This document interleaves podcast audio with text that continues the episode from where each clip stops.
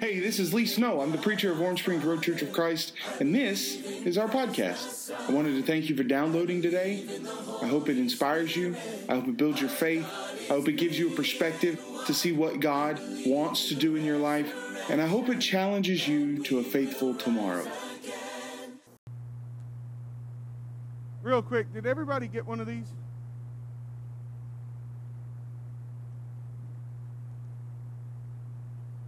There you go. All right, everybody got one of these? Good deal. Good deal. Um, I heard one person say one time that the more important the person, the least, the, the less the introduction. Like when the president walks out, what do they say? The president of the United States, and that's it, right? So this is Todd. He's a friend of mine. Uh, Todd and I have been friends since I was in college. I guess like just a few weeks after I was baptized. Yep. Um, so he's from Burleson Church of Christ, which is in Hamilton, Alabama. Which I always joke, if you are trying to get to Hamilton, go west. When you think you're in Mississippi, you're probably in Hamilton. So it's, it's right next to the Mississippi line. Um, so I'm going to turn it over to him and let him have as much time as he needs. We usually go till about 10, 15 or so. Okay. I'm going to go try to fix this door so it doesn't bug you the whole All time. right. It is good to see all of you this morning. It's great to be here, and uh, been looking forward to this for some time.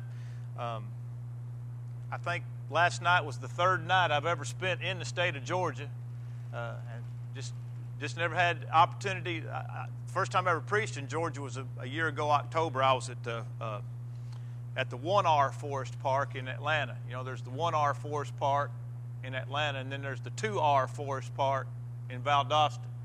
I was at the One R Forest Park where uh, uh, Steve Weiss and, and those brethren were having their uh, missions forum, and we've had a relationship with them for about 50 years, and uh, enjoyed my time there, and I look forward uh, to being with you uh, this week. Um, I'll probably say a little bit more of a personal nature maybe uh, before the services this morning. Uh, but uh, before we get started, let's pause just for a moment. Let's have a word of prayer, and then we'll get into to our study. Our gracious Heavenly Father, we are thankful to Thee for the beauty of this day. Father, for the beautiful sunshine, the, the beautiful weather. Father, for how it lifts our hearts, for to be uh, thankful to Thee for all of Your gifts to us of a physical nature. Father, we're especially grateful and uh, most mindful of our spiritual gifts that have been given to us uh, th- through Thy Son Jesus Christ. We're thankful uh, that uh, we can be called Thy children. We can thankful be thankful that our worship is accepted, our prayers are heard, and that Your providence is active in our lives. And Father, we have so many other blessings that we know. Uh, and think of from time to time. We thank Thee for all of them, grateful for Your mindfulness of man. Ask your blessings on us as we study about your Son this day. In Jesus' name, amen. I said this morning, I was talking to some folks, said I have a twofold, I have a twofold uh, thrust or plan uh, for preaching today. I'm going to tell you who Jesus is, and I'm going to tell you what Jesus said. That's my plan. And so we're going to talk about who Jesus is, and uh, hope that, hope that everybody has a handout. Um, uh, I like to use handouts. I think they're very helpful. I've been using them for over 20 years at Burleson.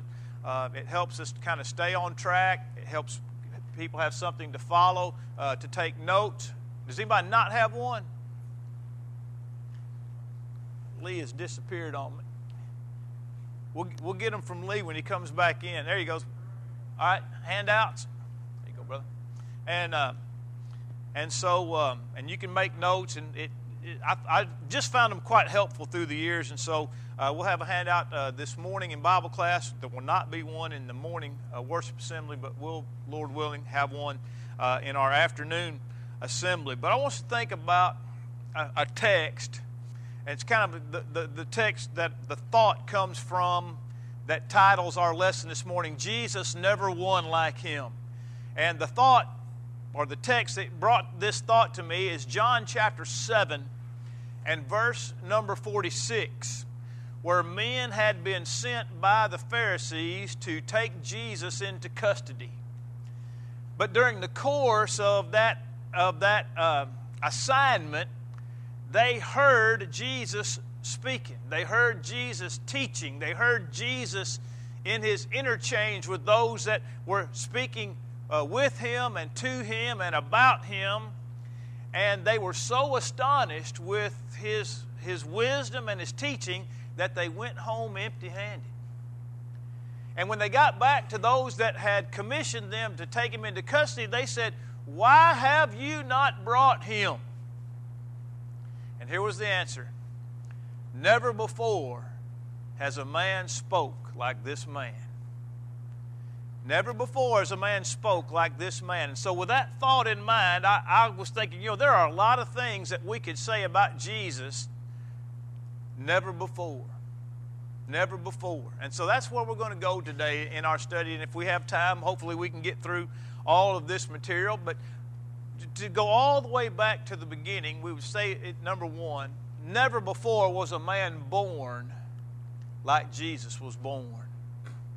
Now, when I say never before has a man been born like Jesus was born, I'm not simply discussing or thinking about the idea that Jesus was born by means of a miracle. Because we know that there are other people, other uh, women in Scripture who gave birth to babies by means of a miracle, right? I mean, Abraham and Sarah required, divine intervention for, for them to conceive and bring forth uh, uh, Isaac. And so that was a miracle. Uh, probably, uh, probably in the case of, uh, of uh, the woman that helped Elisha, she was childless. And, and then the next, when they tried to help Elisha, built him a room on their house, a place for him to, to rest and to sleep and to study. And he said, This time next year, you're going to have a child. I believe probably divine intervention, obviously, divine intervention there. What about John the Baptizer? Obviously born, obviously born by means or conceived by means of miracle or divine intervention. So I'm not just talking about the miraculous nature of the birth of Jesus. I'm talking about specifically that Jesus was born of a virgin. Never before has a man been born like Jesus was born. Now, even given the technology that we have today, it would be possible for a woman to be a virgin and bring forth a child. And so now we've got to go even a little bit deeper than that, don't we? That never before was a man, anyone born like Jesus, because the Bible says that Jesus was born apart from the seed of man. Now you might you might fertilize an egg and implant it in a woman who is a virgin, and she might bring forth she might bring forth a child, but that child would not be born separate and apart from the seed of man. And that goes all the way back to Genesis chapter 3 when, when Adam and Eve sinned in the garden, and God said, uh, uh, said to, uh, to, to the devil, I will put enmity between thee and the woman, between thy seed and her seed. Her seed. In Galatians chapter 4, the Bible says in verse 4 When the fullness of time was come, God sent forth his Son, born of a woman, born under the law, made under the law, born of a woman. In other words, completely separated from any influence of the seed of man. By man, I mean a male. And so, even if one wanted to argue that a virgin could, a virgin could bring forth a child today, it would still require the seed of a man. And Jesus was born completely separated from the seed of a man. So no one was ever born like Jesus. But then, number two, no one ever did live like Jesus. No one ever before lived like Jesus lived. You know, we sometimes use the word perfect or perfection in our English language, in the common vernacular, to describe sinlessness. Like we say, well, nobody's perfect. And what we mean by that is everybody sins, nobody is above sin. But one thing that I think is interesting about the way the Bible describes Jesus and his sinlessness is the Bible never uses the term perfect to describe sinlessness. Never. Never. You know what the Bible says when it wanted when, when the Bible, when God wanted to tell us that Jesus never sinned, you know what the Bible says? He never sinned. Just come right on out and said it. In 1 Peter chapter 2, you know, talks about uh, that uh, uh, uh, uh Christ uh, knew no sin. You know, he did no sin. You know, no, he did not sin, neither was any guile found in his mouth. 2 Corinthians 5 and verse Uh, 21. God made him to be sin for us who knew no sin. Or Hebrews chapter 4 and verse 15 says, For we do not have a high priest who cannot be touched with the feelings of our infirmities, but was tempted in all points like as we are what? Yet without sin. If the Bible won't say Jesus didn't sin, it didn't have to use any, it didn't have to use any descriptive statement. It just come right out and said it. He never sinned.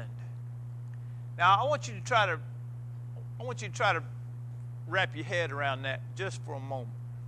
By the way, as I get into this, let me ask you a question. Is there anything that you think about or try to think about, and when you do, it makes your chest get tight? Like, I'm not claustrophobic, but the thought of not being able to move a part of my body makes my chest get tight. I get, I can feel my blood, heart rate go up just by thinking about that. I mean, I, I mean, I tell you, I'm so, I'm so crazy about that that I rarely ever tie my shoes. Now, it's not that they're untied, it's just that my shoes are loose enough that I can put them on and take them off without having to tie them. That's how loose I want. I want to be able to wiggle my toes. If I can't wiggle my toes in a pair of shoes, I don't buy those shoes. Right, so, so you understand what I'm talking about. I start thinking about things, the, the thought of the, that type of thing just, just makes my heart race. Thinking about eternity does the same thing to me. You, you start trying to think about eternity. Now, we start, th- now, look, as humans, when we think about eternity, we think about it going forward, right?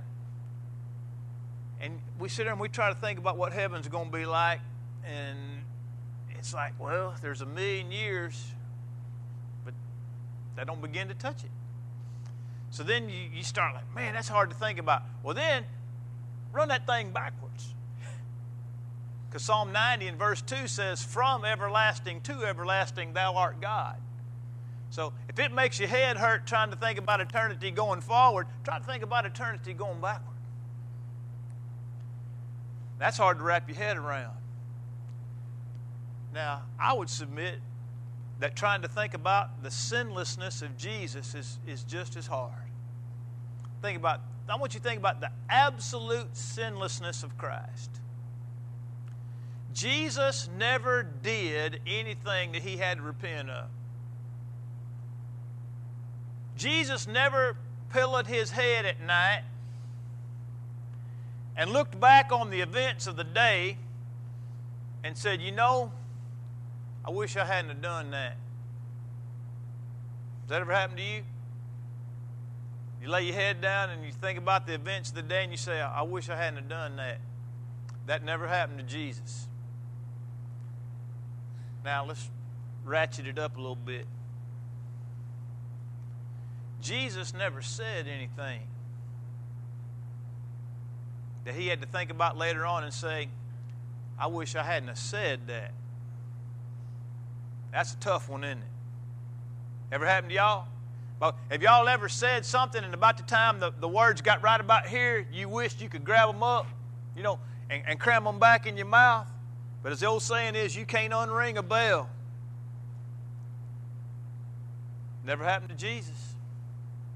Jesus never sat down at the end of the day and said, You know, I wish I hadn't said that. Or, I wish I hadn't said that like that. Because sometimes we can say things that in and of themselves are not, are not wrong or sinful, but the way that we say them can be wrong. Never did happen to Jesus, not one time. Now, let's crank it up a little more. Jesus never let one thought get in his head that was inconsistent with the will of God.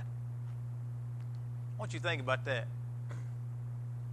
It might be the case that through the course of a day, that I might be able to conduct myself in such a way as to not sin in any way that anybody could be cognizant of it. And that I might get through a whole day without saying anything that was sinful or said in a harsh or unkind or unloving way. In other words, nobody would know that.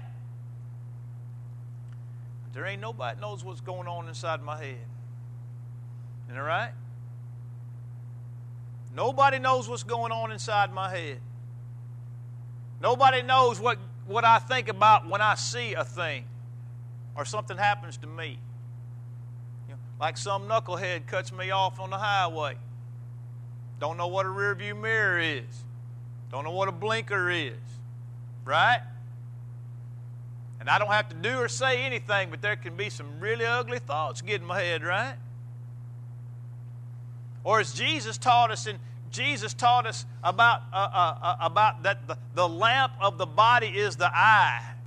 And that in Matthew chapter 5, there in verse number 22, or earlier in Matthew chapter 5 and verse 21 and 22 when he said, Whosoever looks upon a woman to lust after her has already committed adultery with her in his heart. That's not something a man did, that's not something a man said, but it is something that a man saw and a man thought.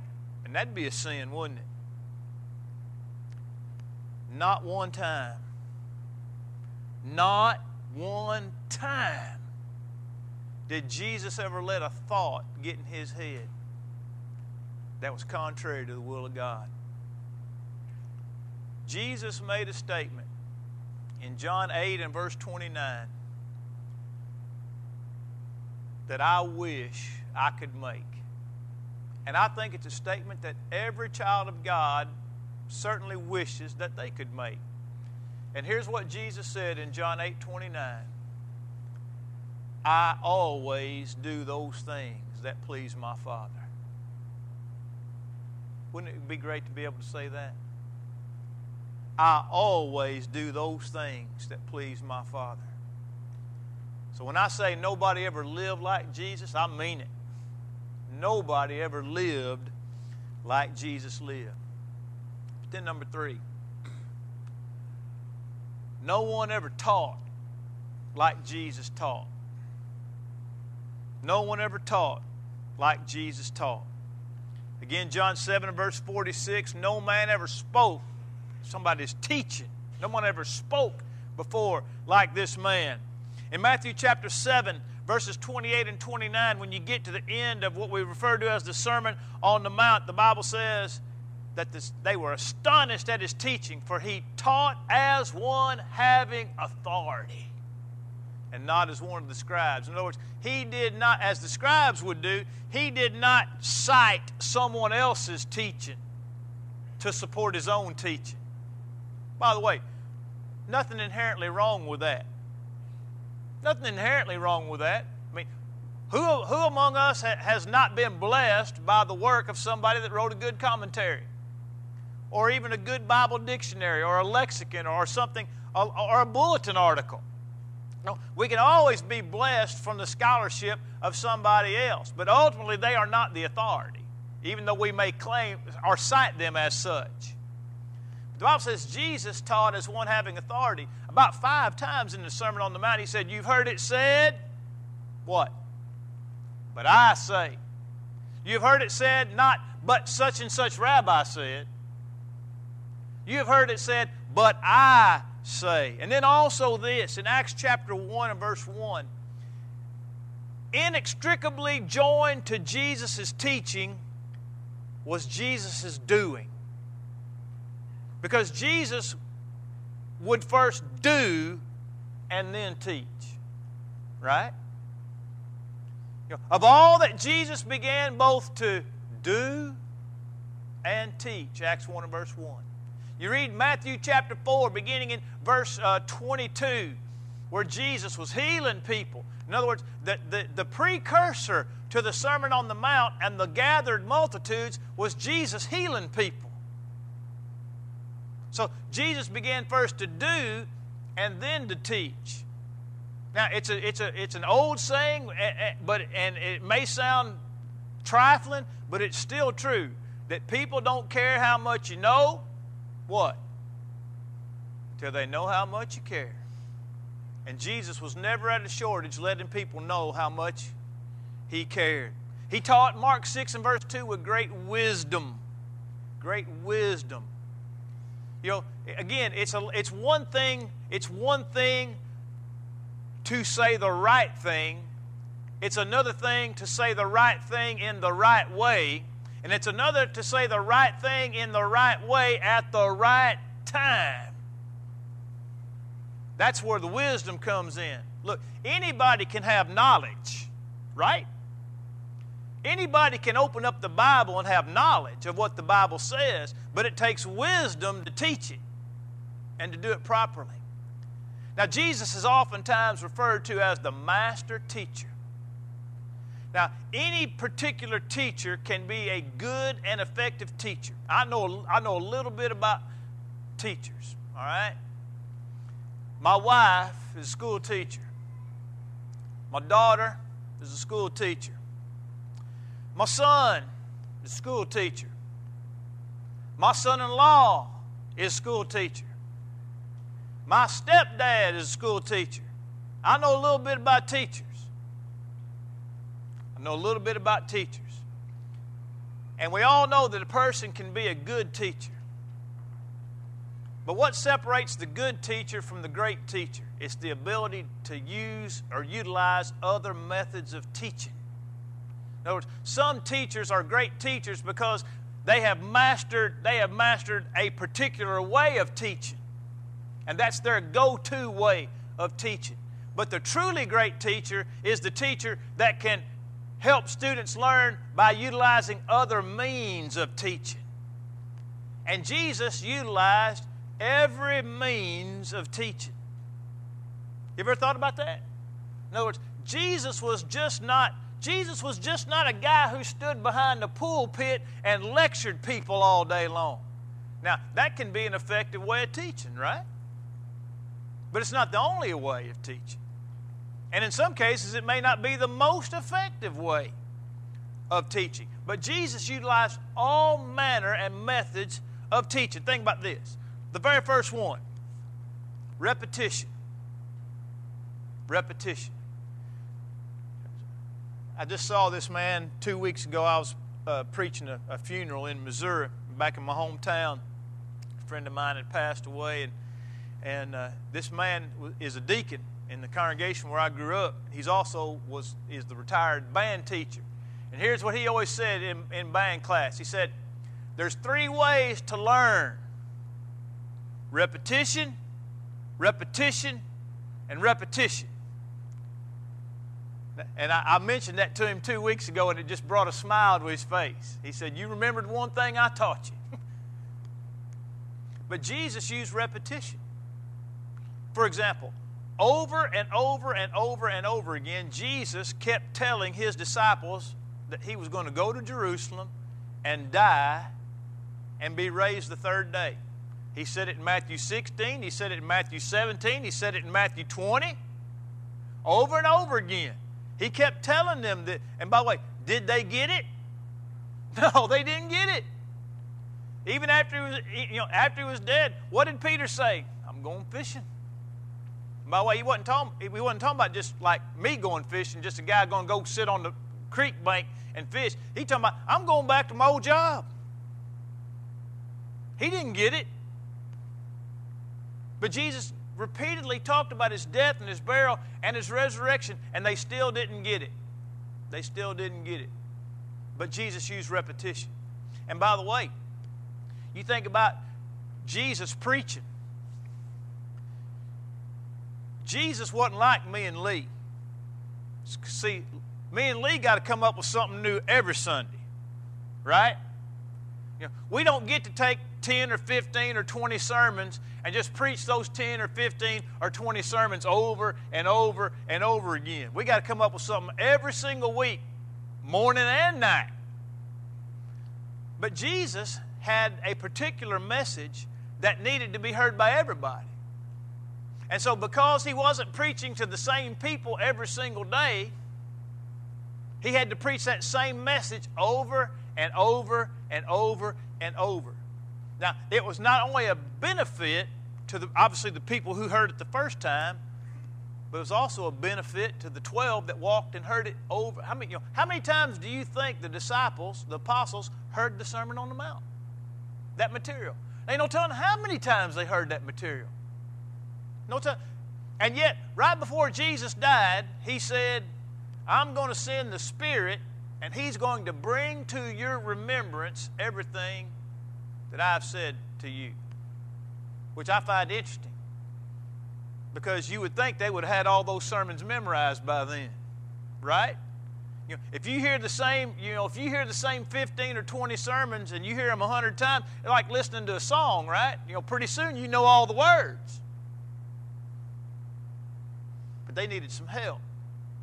But he did teach by repetition. But then, number two, he taught in what is called narrative, which is, is, a, is a growing, it's growing in popularity, narrative preaching. In other words, to, to, to, to tell a story of sorts.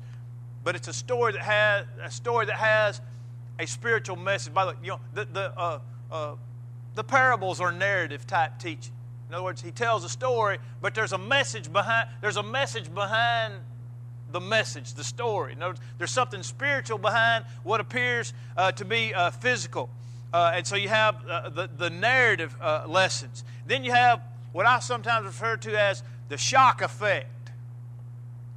You know, sometimes people say things for, for the shock value.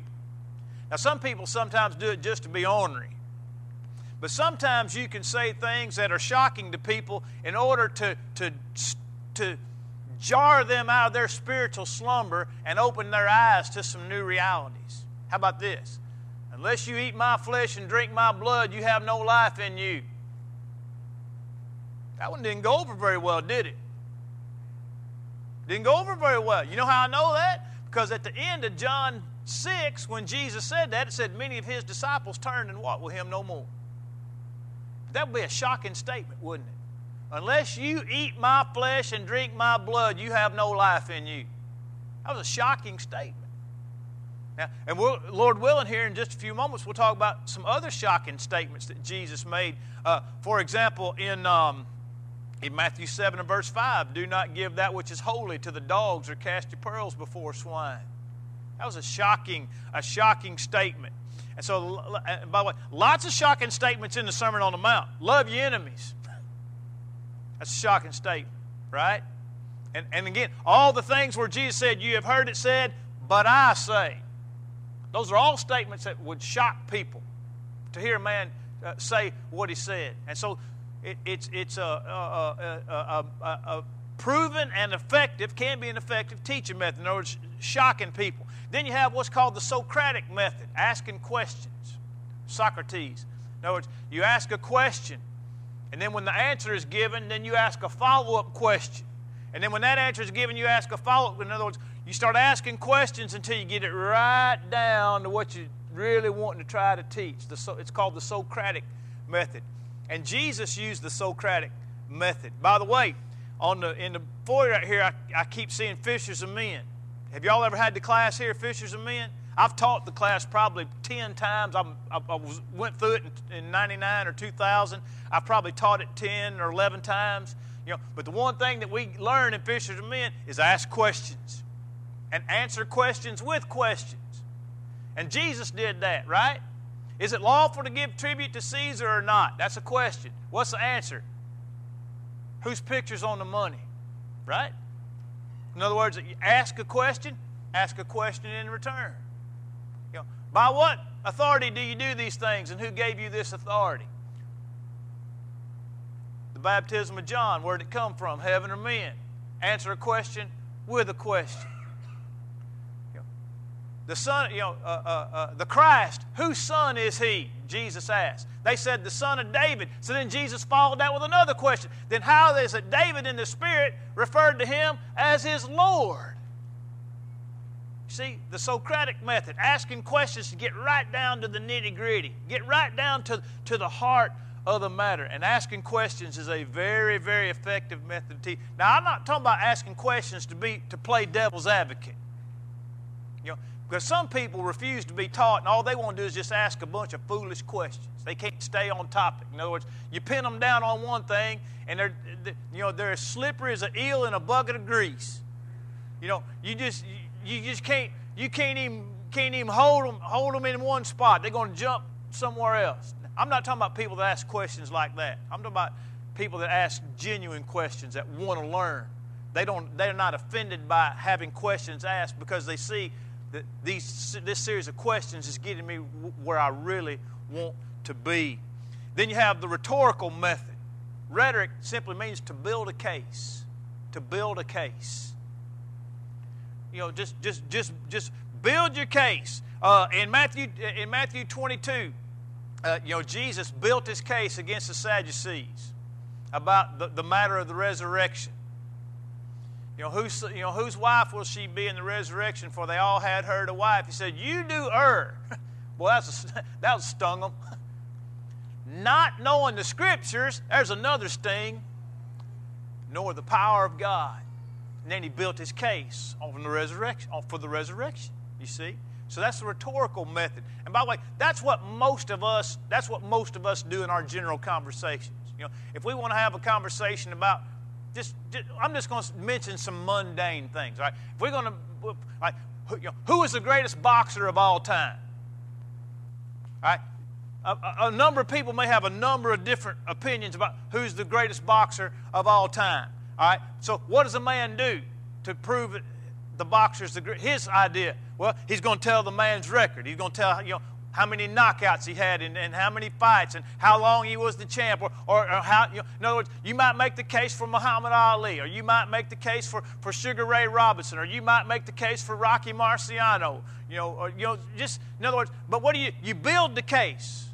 You build the case. And that's what most of us do in our general ideas and, and conversations. And it's certainly right and proper to do that and talk about the Bible. Build a case. And by the way, don't let anybody accuse you falsely by saying, well, you're a proof texter. You're just a proof texter. You know what? There ain't but one way to prove anything in the Bible, and that's proof texting. Isn't that right? If the Bible doesn't say it, you can't teach it. And if the Bible does say it, you got to have a text to prove it. There ain't but one way to teach anything about what the Bible says, and that's proof text preaching.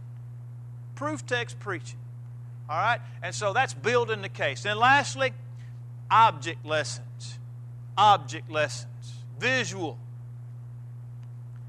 Behold the lilies of the field, how they grow. They toil not, neither do they spin. And yet I say to you that Solomon in all his glory was not arrayed like one of these. Behold the fowls of the air, they neither sow nor reap nor gather into barns, yet your heavenly Father feeds them. Are you not much more valuable than they? Behold, the fields are white unto harvest. So Jesus used object lessons. And by the way, sometimes he used people as object lessons. Suffer the little children to come unto me, and forbid them not, for of such is the kingdom of heaven. Matthew 19. Matthew 18, except you become be converted and become as little children, you shall in no wise enter the kingdom of heaven. Visual lessons, visual object lessons. So Jesus was the master teacher because Jesus could utilize every form of teaching that there was and use it masterfully to perfection. That's why Jesus is the master teacher. No one ever taught like Jesus. Then, number four, no one ever loved like Jesus. Greater love has no man than this, and a man lay down his life for his friends. John 15. But Jesus did more than that. He laid down his life for his enemies. When we were yet sinners, Christ died for us. Romans 5 and verse number 6. In 2 Corinthians 5 and verse 14, Paul spoke of the love of Christ. He says, For the love of Christ compels us. The love of Christ compels us. Not just the, the person of Christ, not just the teaching of Christ, the love of Christ compels us. Which, by the way, Paul follows up with He died. His love compels us because He loved us enough to die for us. So no one ever loved like Jesus loved. But then, uh, number five, no one ever sacrificed like Jesus. No one ever sacrificed like Jesus did.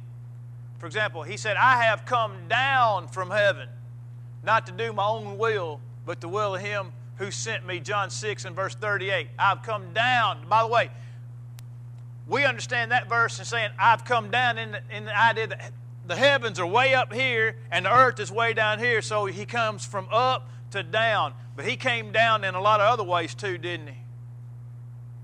I mean, what does Philippians 2 teach us about Christ? He thought not equality with God a thing to be grasped. The, the, the text says, King James says, he thought it not robbery to be equal with God. But the text indicates that he did not consider his equality with God a thing to be held on to with all of his might. In other words, God didn't have to kick Jesus, you know, kicking and screaming out of heaven. You know, it wasn't like Jesus was on the edge of heaven holding on, you know, holding on to the edge of the walls because he didn't want to go to earth and God had to stomp his fingers to let him make him let go. Now, Jesus gave it up. He willingly, by the way, he willingly became a man. Now, are there any words to describe how far it would be for a man to come from being God to being a man? Is there any way to describe leaving a home in heaven with the worship of angels and coming down and being despised by sinful human beings? There are no words to describe that. The sacrifice of Christ, look, look, if Jesus had left heaven and come to earth and had the money of Bill Gates and Jeff Bezos, Warren Buffett, and every oil baron in the Middle East, if he'd have come down from heaven and had all of that money, it would still be indescribable to talk about how far he'd come down. Think sometimes we don't appreciate that because we don't think about it enough. And I'm going to I'm gonna stick something in your head that'll make your head hurt. Y'all ready? I believe that Jesus gave up some things to come to earth that he never got back when he went to heaven. Now, you let that boil and simmer for a little while. I said, what do you mean, Todd? What do you mean Jesus gave up some things that he never got back? Well, the Bible says that when we die and when the Lord comes back and we go to heaven, that He's going to change our vile bodies that they may be conformed to His glorious body. Philippians chapter 3, right? In other words, and John said, We shall be like him, for we shall see him as he is. Now, when I get to heaven, am I going to be God? Am I going to be God when I get to heaven? But I'm going to be like Jesus, right? So, what's that tell me? It tells me Jesus is not right now what he used to be. Is that right? If I'm going to be like him and my body's going to be like his body, when I get to heaven, Jesus is not right now what he was before he left heaven. He's spoken of as being at the right hand of God. By the way, the Bible never talks about Jesus being at the right hand of God until after his ascension. Now, what does it mean to be at the right hand of God? That's not equality. That's not full equality to be at the right hand of God. You know, you, you, know, you might work for me and you might be my right hand man, but you ain't the man. Right? And by the way, again, after his ascension, it is said of him, There is one God and one mediator between God and man. Who? Not just Jesus, the man, Christ Jesus. He's still spoken of as being man, even though he's since ascended and gone into heaven. Now, you think about the sacrifice that he made there that he never got back. I'm not saying what I just told you is absolutely so, but I want you to think about it because that's what I believe. And it magnifies the sacrifice that Jesus made. And then, number six, nobody ever died like Jesus. Nobody ever died like Jesus. Again, not talking about the way he died. People got crucified every day in the first century. But he said the Son of Man must be lifted up, John chapter uh, uh, 3 and verse 14, John 8 and verse 28. When you see the Son of Man lifted up, John 12, 32. But Jesus died for the sins of the whole world. The sins of the whole world. And not just the sins of the whole world, but for the sins of every individual. The sins of every single individual. Number seven, I'm running out of time. That's why I'm trying to hurry. Nobody was ever raised like Jesus. Anybody ever raised from the dead before Jesus? Anybody ever in the Bible ever raised from the dead? Oh, yeah, lots of them. Again, the woman that got the child in the days of Elisha, her son died. They brought him back to life, right? I mean, uh, the man that died and they threw him in the grave and he fell on Elisha's bones and he came back to life. I mean, lots of people raised from the dead in, in, the, in the biblical record. But Jesus was raised, Jesus was raised in the well, in a number of ways. But first of all, he foretold his resurrection. He said, I'm going to die and I'm going to be living again in three days. Mark it down. By the way, if that were not true, there would be no Christianity today. Isn't that right? And by the way, there is no way, let me just say, there is no way that Jesus is not raised from the dead. And I don't mean that just from the standpoint of what the Bible says. I mean that if Jesus was not raised from the dead, it would have been proven in the days of Jesus that he wasn't raised from the dead. Right? And Christianity would have been squashed before it ever got started. So no one was ever raised like Jesus. He predicted uh, his resurrection. He was raised with undeniable proof. Acts 1 and verse 3. 500 witnesses, 1 Corinthians 15. Romans 1 says he was declared the Son of God by the resurrection. Then lastly, this one. Nobody's ever going to return like Jesus. Whoever made the most, who made the most famous return statement? Who made the most famous one in American history? Douglas MacArthur. I shall return. Right? And he did. But just to make sure everybody saw it, they put the TV cameras on the beach so they could show MacArthur walking through knee deep water. You remember, you remember the images? I shall return. And they had to have a television camera to prove it. But Jesus ain't going to need no TV camera. Because when Jesus comes back, the Bible says every eye is going to see him, which in and of itself will be a miracle. Because you can't see the whole side of a basketball at one time. Isn't that right? Isn't that right?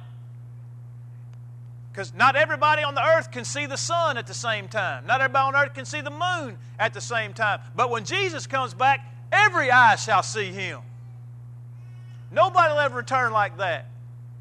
He's going to return in the same way that he came, Acts chapter 1.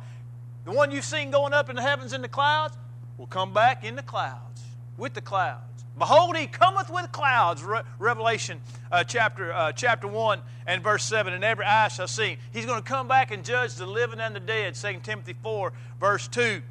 He's going to judge the whole world, and every man will be judged by his works and according to the words of Christ. No one will ever return like Jesus returned. All right, so folks, there's who Jesus is in a nutshell. We could spend two weeks every night talking about this.